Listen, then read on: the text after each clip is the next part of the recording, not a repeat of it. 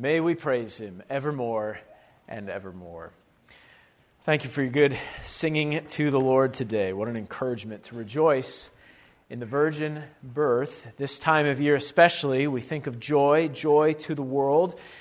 But we want to continue to beg that question why is it joy to the world? And what does this birth announcement to Mary have to do with that? And so, if you would have your Bible open to Luke chapter 1, beginning in verse 26, we're going to dig into this storyline and consider why the birth of Jesus Christ, and specifically the announcement of his birth, is a reminder that Jesus is joy to the world. I want to begin with a little overview of this story. This does indeed give away the ending a little bit, but no big surprises here. You're familiar with the Christmas story the angel bursts onto the scene with Mary, and he opens with this greeting in verse 28. The New King James translates it with the word rejoice. And that's an excellent translation. The word literally just means rejoice. Some of your Bibles may translate it as uh, greetings or hail Mary, because this was a word that was indeed commonly used as a greeting. Greet one another with this word. And so it's, you know, a friendly expression rejoice, hello, you know, kind of thing. But that doesn't remove the meaning of the word. It still means rejoice. You could think of it maybe as our phrase when we say goodbye sometimes, or even goodbye is that way, goodbye, or take care, we might say. And sure, it's simply a farewell, and yet it's a farewell that carries meaning with it. And so this greeting, while it is a greeting, carries meaning and it means rejoice. Gabriel is bringing good news to Mary. Now, as this unfolds, we're going to see exactly what that good news leads to. Why is this reason for Mary to rejoice? And as it unfolds, you're going to notice a distinction between Mary and the angel. And I, my goal is not to be hard on Mary today, okay? She responds like any of us would have if an angel showed up in your living room and uh, greeted you uh, kind of vivaciously here with some news like this. But the distinction you'll notice is that Gabriel is just persistently encouraging and joyful through this. And Mary's kind of just stumbling back here, like, oh, wait, wait, what's going to happen? You know, you said what? How, is that even possible? You know, she's asking these questions, and again, completely understandable. But it sort of begs the question why, why is Gabriel, on the one hand, so filled with joy and excitement about what he's sharing, and Mary's kind of, you know, uh, what? And I think it comes down to the phrase at the end of their interaction in verse 37, where Gabriel shares with Mary what he is confident in that's going to help her too. And he says to Mary, With God, nothing will be impossible. And so for Gabriel, I mean, this is good news. Who, who cares that there's never been a birth like this before? This is going to be great. And when Mary hears those words, she then responds in similar fashion. And in verse 38 says, Well, I'm the Lord's maidservant. Let it be according to his word.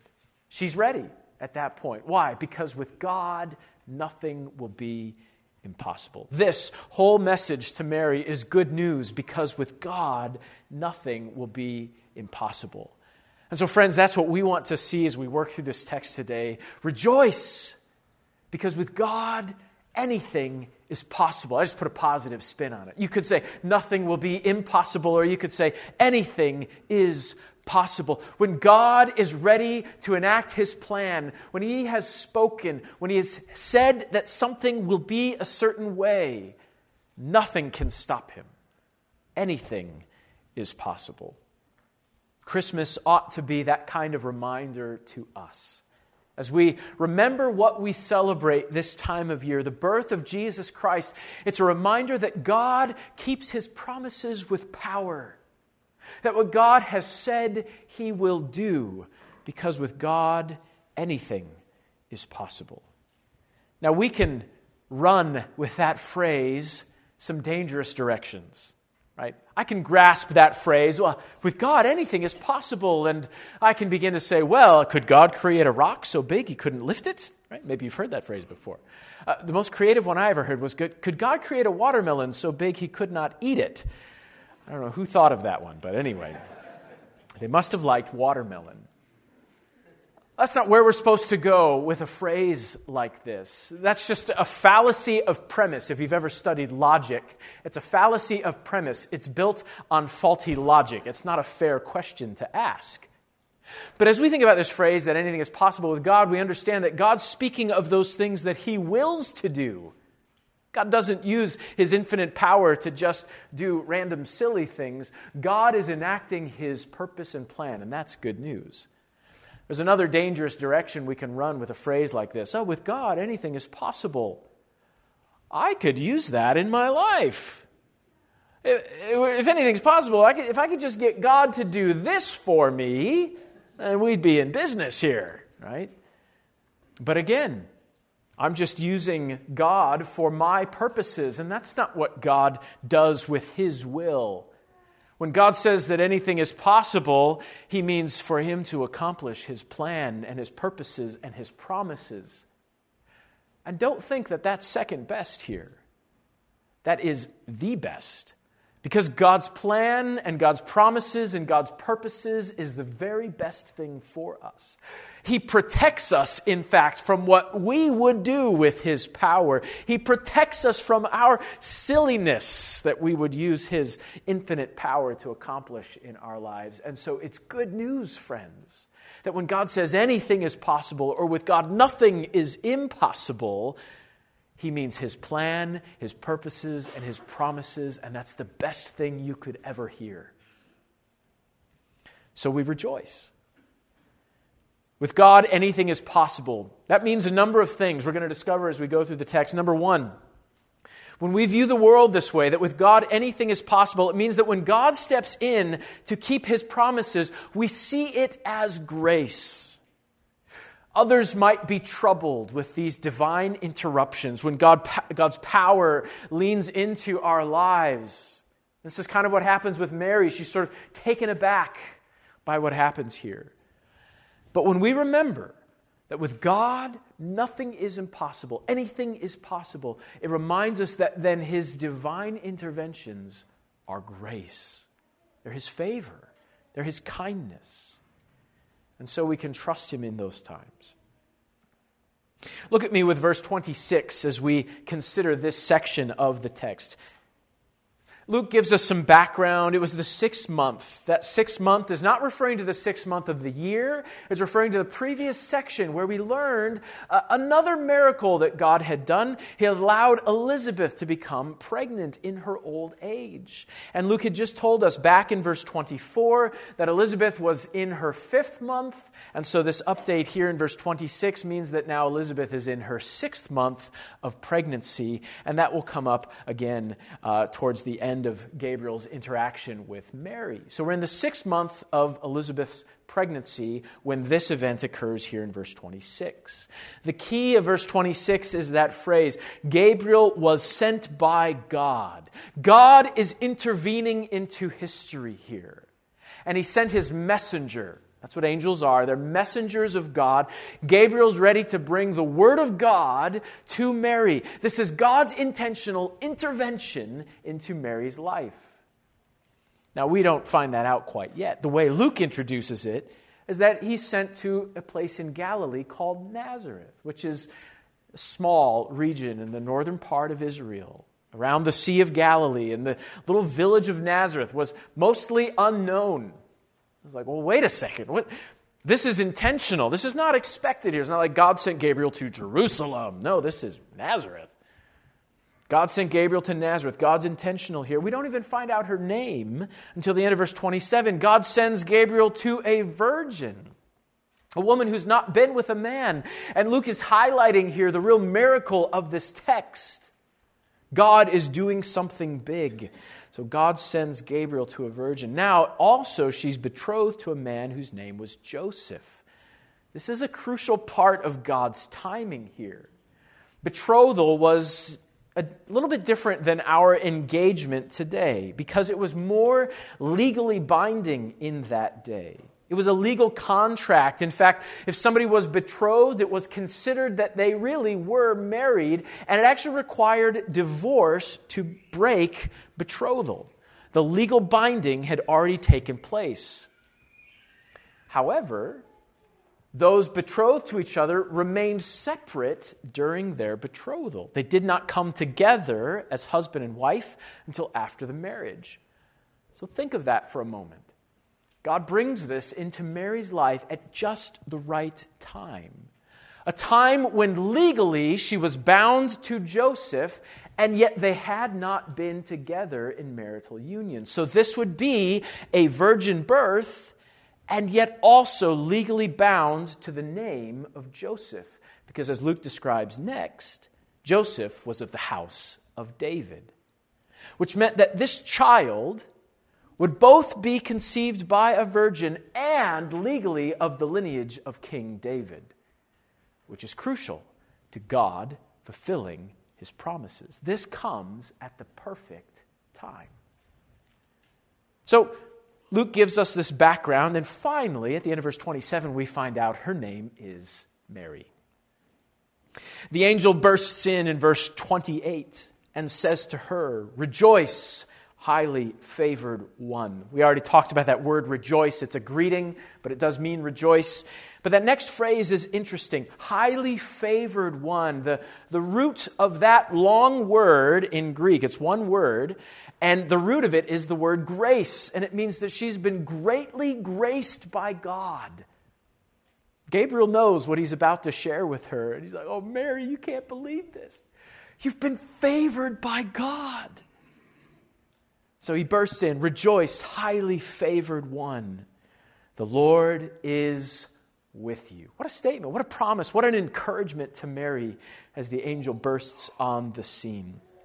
That final phrase in the New King James there, blessed are you among women, is not present in some of the earliest manuscripts, and so some of your translations may not include it at all. It is stated by Elizabeth in Luke chapter 1, verse 42, and so something is taken from there and added here later. I, don't, I think it's probably not original. I think Gabriel's words to her are most likely Rejoice, highly favored one, the Lord is with you.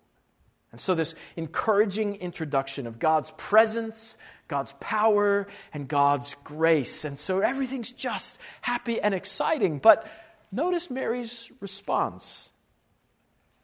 Verse 29 When she saw him, she was troubled at his saying and considered what manner of greeting this was. Now, we can understand Mary. I'm not trying to be critical of her here. She's troubled by all this. I mean, poof, there's this angel. And often there's fear associated with the appearance of angel. I mean, just here in Luke chapter 1, if you look back at verse 12, Zacharias, Elizabeth's husband, was visited by an angel, and he was also troubled. And Luke tells us that great fear was upon him. I mean, it's often a scary thing. Maybe the most common phrase we hear angels say in Scripture is, Do not be afraid. We don't know all that they saw when they saw an angel, but this is sort of, you know, what's going on here? But Mary's not only troubled by the appearance of the angel, she's troubled by the greeting. Most betrothals in this time period took place when a girl was 13 to 15 years old. Now, we don't know Mary's age. That's just what was common in that time period. There's a good possibility that she's really just a young girl here. Can you imagine? 13 to 15 years old, and there's this appearance of the angel, and the angel says to you, Highly favored one. Uh, what? Me? I, am not highly favored. You know, I think you got the wrong person here. You sure you bursted into the right home? No. We can understand where Mary's coming from. And so she doesn't get it, she doesn't understand, but Gabriel is persistent. Notice his words in verse 30 Do not be afraid, Mary, for you have found favor with God. That word favor is the word grace, same root as the phrase highly favored one. Gabriel's persistent here. No, it's you, Mary. Don't be afraid. You have found favor with God. You found grace with God. Messenger Gabriel shows up to tell her she is experiencing God's grace. God is present with her. He's ready to fulfill his promise in her life specifically. She gets to participate in the very fulfillment of God's word. Why such a difference between Mary's response and Gabriel's response? Because I think Gabriel already has on his mind with God, nothing is impossible. Yes, it's you, Mary. You're the highly favored one. God's going to do something great, and don't worry that you don't have any power or anything to your name, or you're just 13 to 15 years old potentially. Don't worry. God's going to do something amazing here. His grace is upon you, He's with you. How encouraging is that?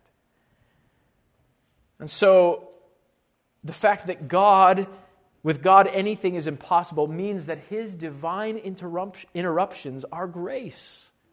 They're God's kindness. Now, this was, of course, very specific to Mary, right? She's the only one in human history to experience a, this virgin conception.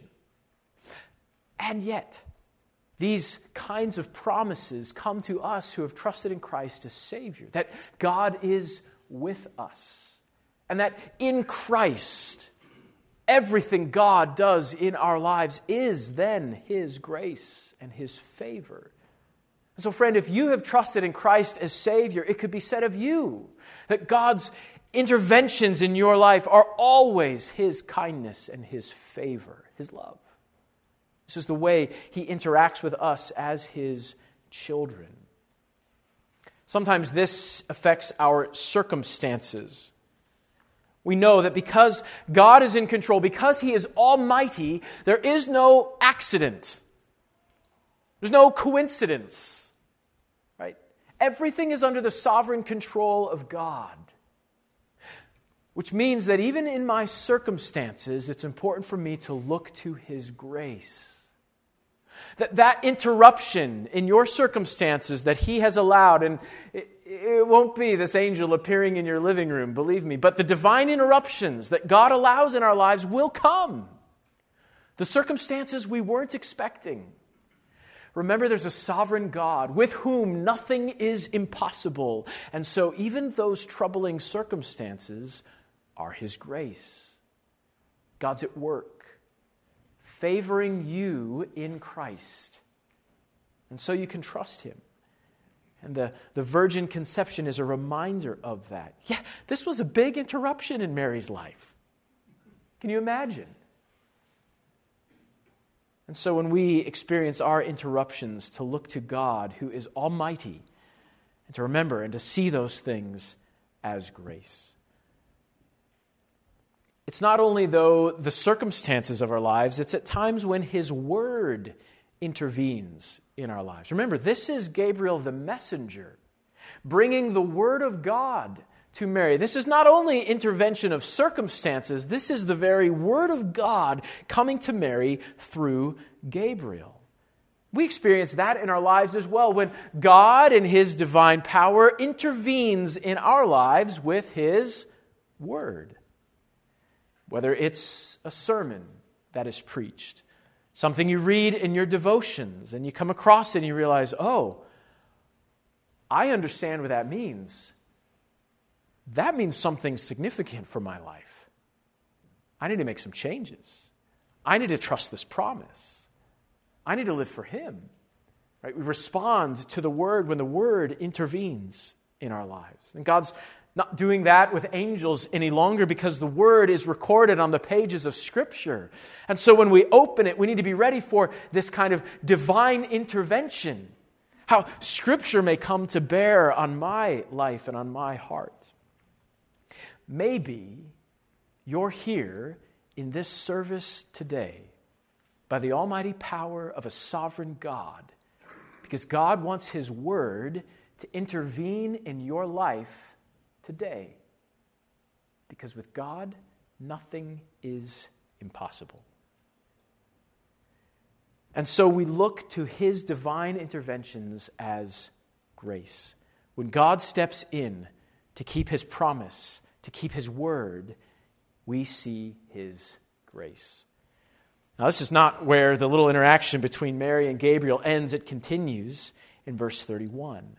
And there, Gabriel goes into this description of the plan of God. And this is clearly something that God has passed down to Gabriel to bring to Mary. This description of God's plan. And in God's sovereignty, he knew Mary would be helped by knowing this.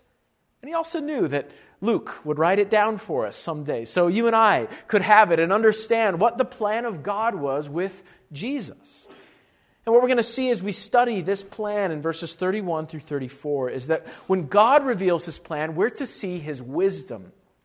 Again, there's a difference in viewpoint between Gabriel here and between Mary. And I'm not trying to be critical of Mary, but she's going to hear this and come to the end of it and say, How is that possible? And it's understandable. And yet, Gabriel's just kind of saying things as they are. He's like, Hey, this is how it's going to unfold.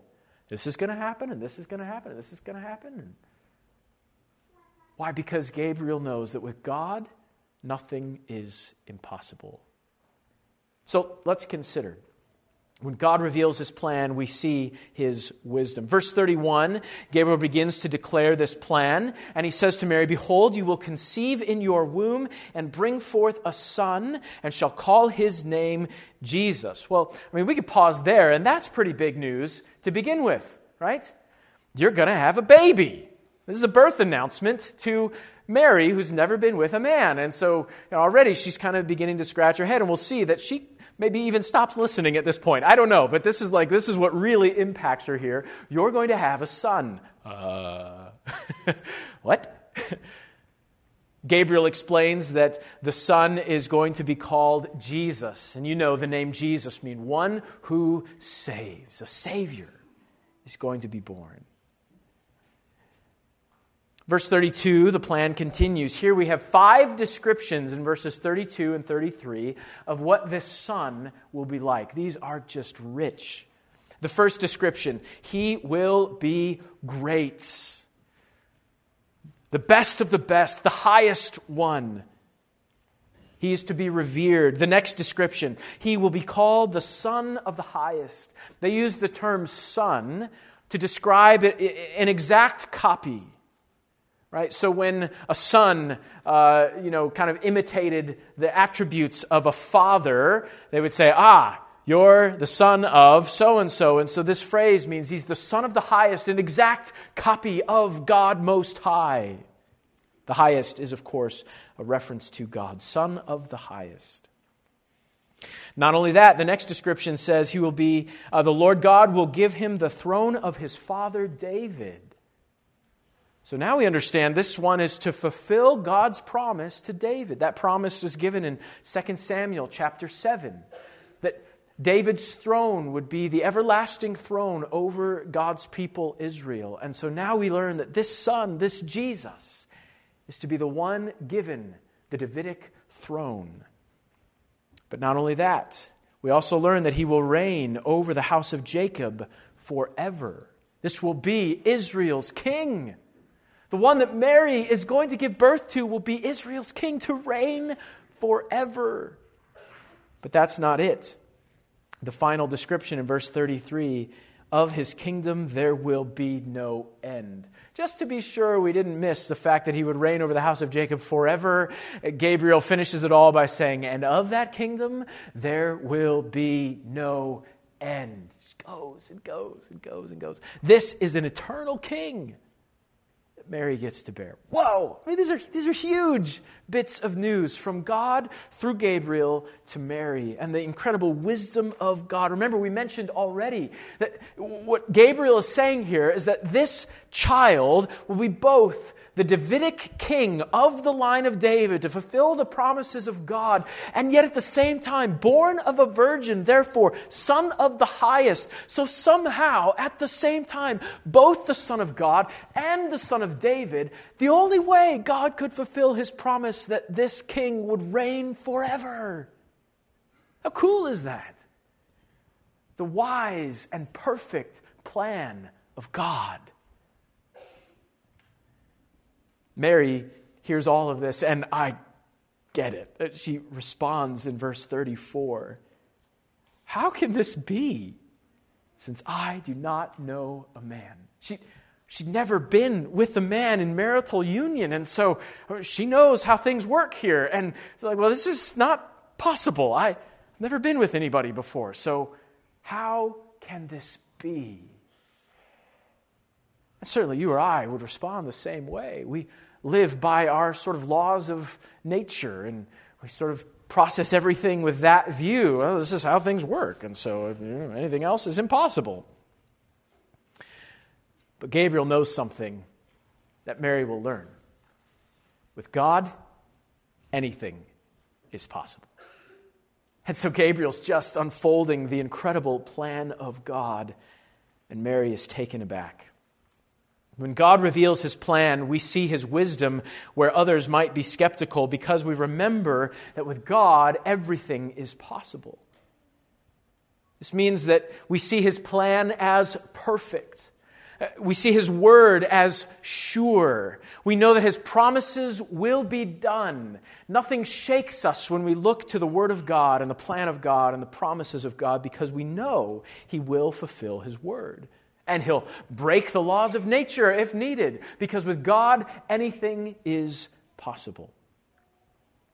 Sometimes all we see are the roadblocks. Well, it, that can't happen. Okay, so God says that, but how's this going to play out? Seems impossible to me. How's God going to make the gap in my finances? How's God going to fix my vehicle? How's God going to bring me through this health crisis? How's God going to show me his goodness in this? Right? We, we look at our circumstances and we, all we can see is roadblocks. Sometimes we see ourselves as the roadblocks. In fact, I think this may even be what's going on with Mary here. Well, it can't be me. I'm not this highly favored one. I, have never been with a man. You, you've got the wrong girl. Maybe that's what she's thinking. Sees herself as the roadblock to God's plan here. And this can happen in our lives as well.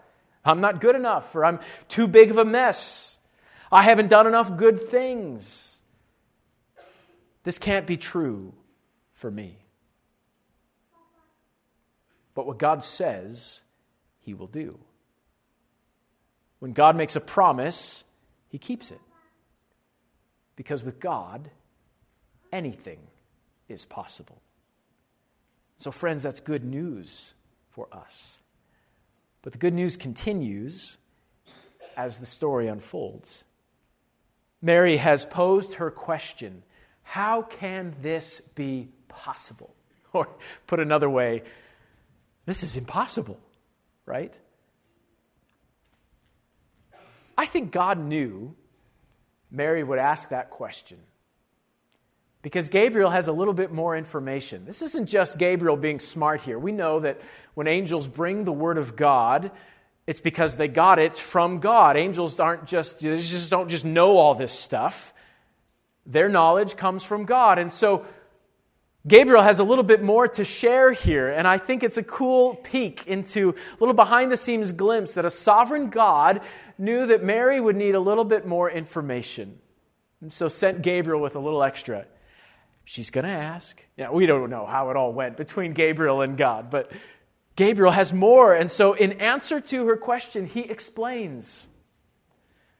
Verse 35 the Holy Spirit will come upon you, and the power of the highest will overshadow you.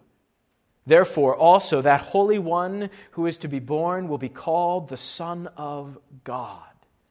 Let's pause there in verse 35. Gabriel shares some massive bits of information here, and we don't, we don't have all the details, but how, how is this going to even be possible? And he answers, Well, the Holy Spirit's going to come upon you.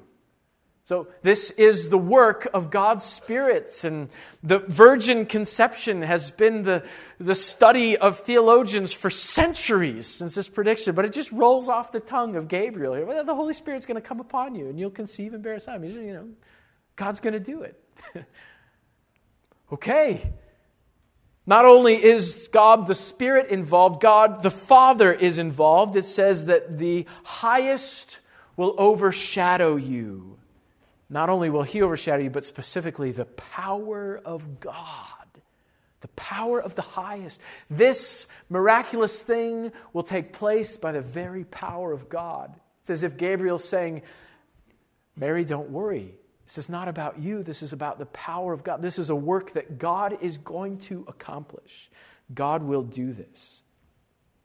It also confirms that as we've been talking about, this child will be both 100% man and 100% God, of the lineage of David, and also the Son of God, God in the flesh, conceived by the Holy Spirit.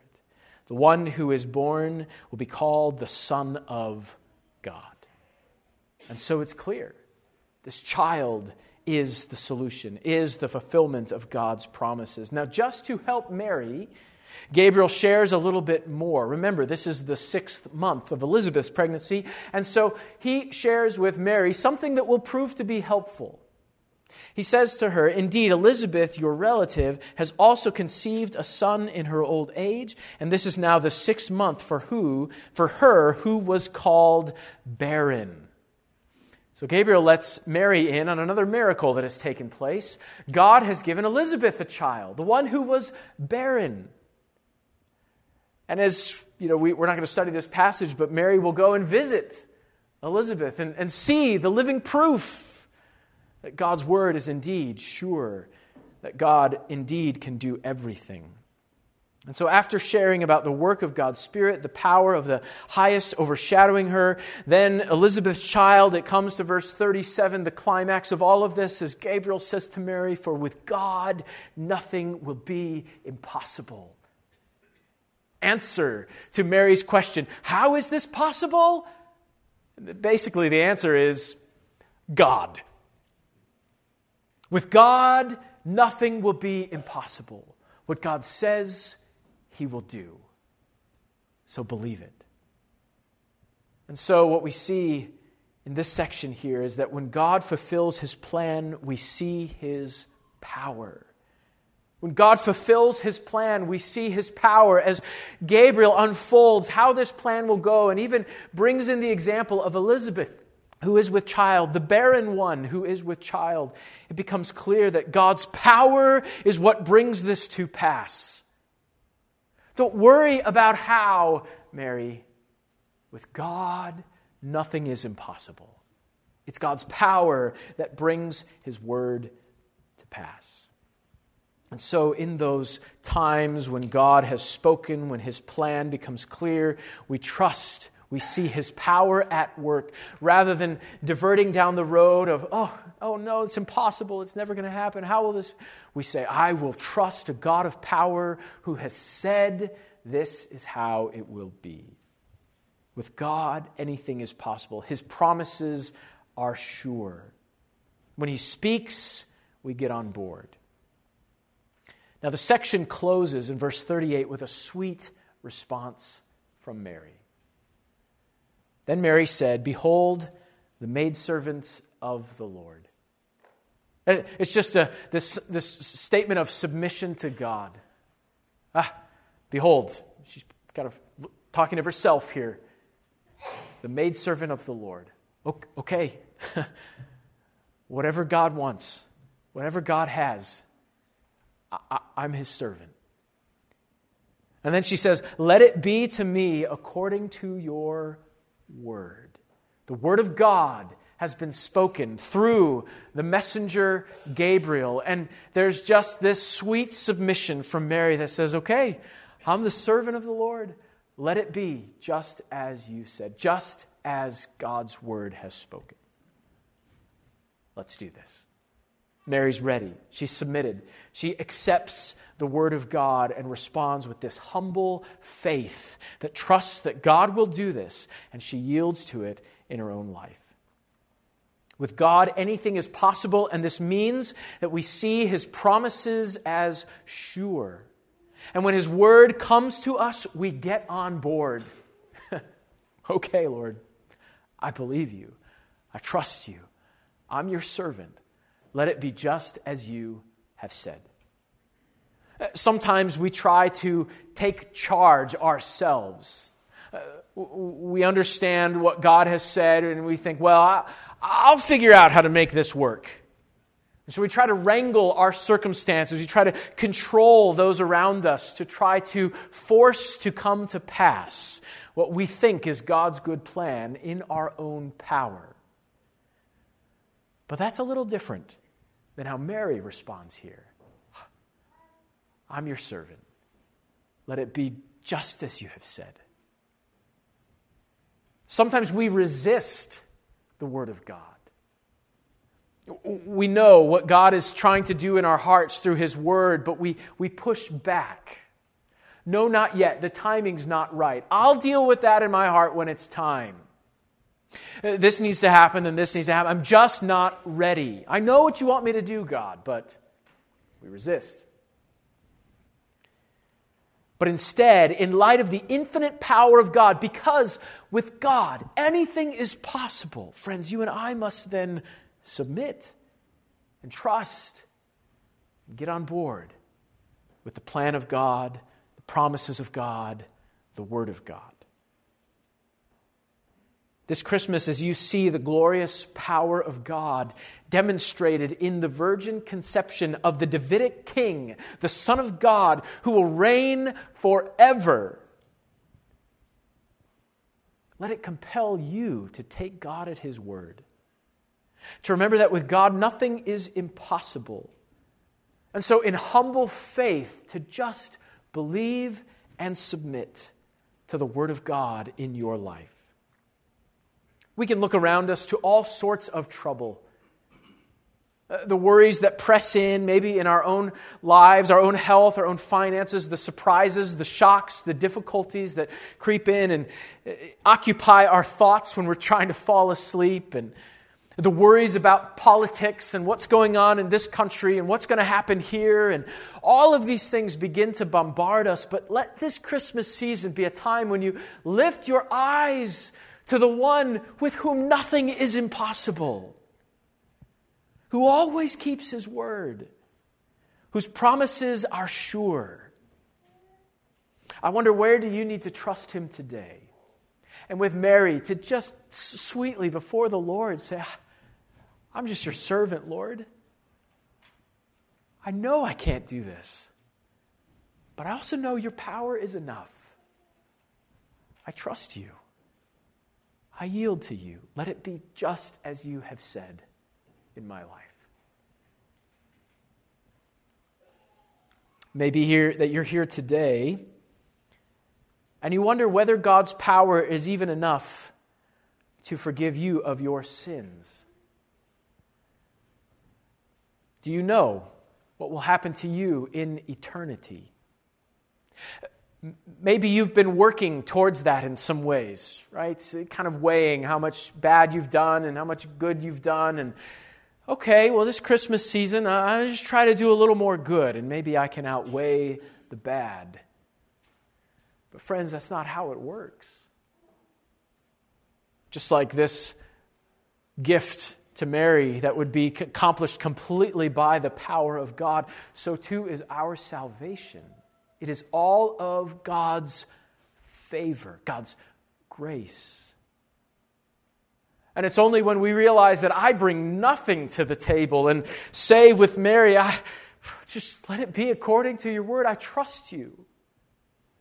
It's only then that we experience God's salvation. When we come to the cross and recognize that it's completely the work of God, of Christ on the cross who died for my sins who rose from the grave, whose perfect righteousness is enough for me to be accepted by God, that He alone can save me. And then we say to God, I am not worthy, I'm a sinner, but I trust in the Lord Jesus Christ as Savior. That we then experience the power of God in our lives because with God, nothing is impossible. Friend, no matter what you've done, He can cleanse your sin by the blood of Jesus Christ. Friend, no matter what your past or what you will do, the righteousness of God in Christ makes you accepted in Him. This is a miracle of God. And it's what we remember at Christmas that the great promise of God to make you his child when you trust in Jesus Christ, nothing is impossible with God. Would you trust him today?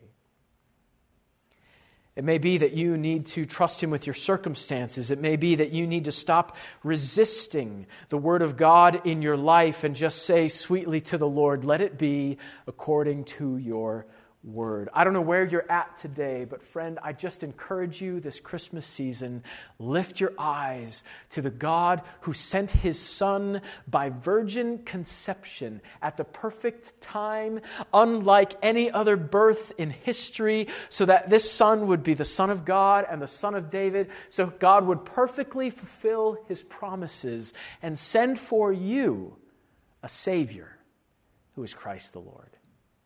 Trust Him today and rejoice because with God, nothing is impossible. Father, we thank you for your almighty power. We praise you for what you have done in Christ, for demonstrating your power to fulfill your word. And so help us this season to rejoice because with you, anything is possible. You will always fulfill your word, you will always keep your promises. And so, as we are in your word this season, may we take your word by faith. May we humbly submit to what you have to say as we remember that with you, nothing is impossible. And we praise you and thank you. In Jesus' name, amen.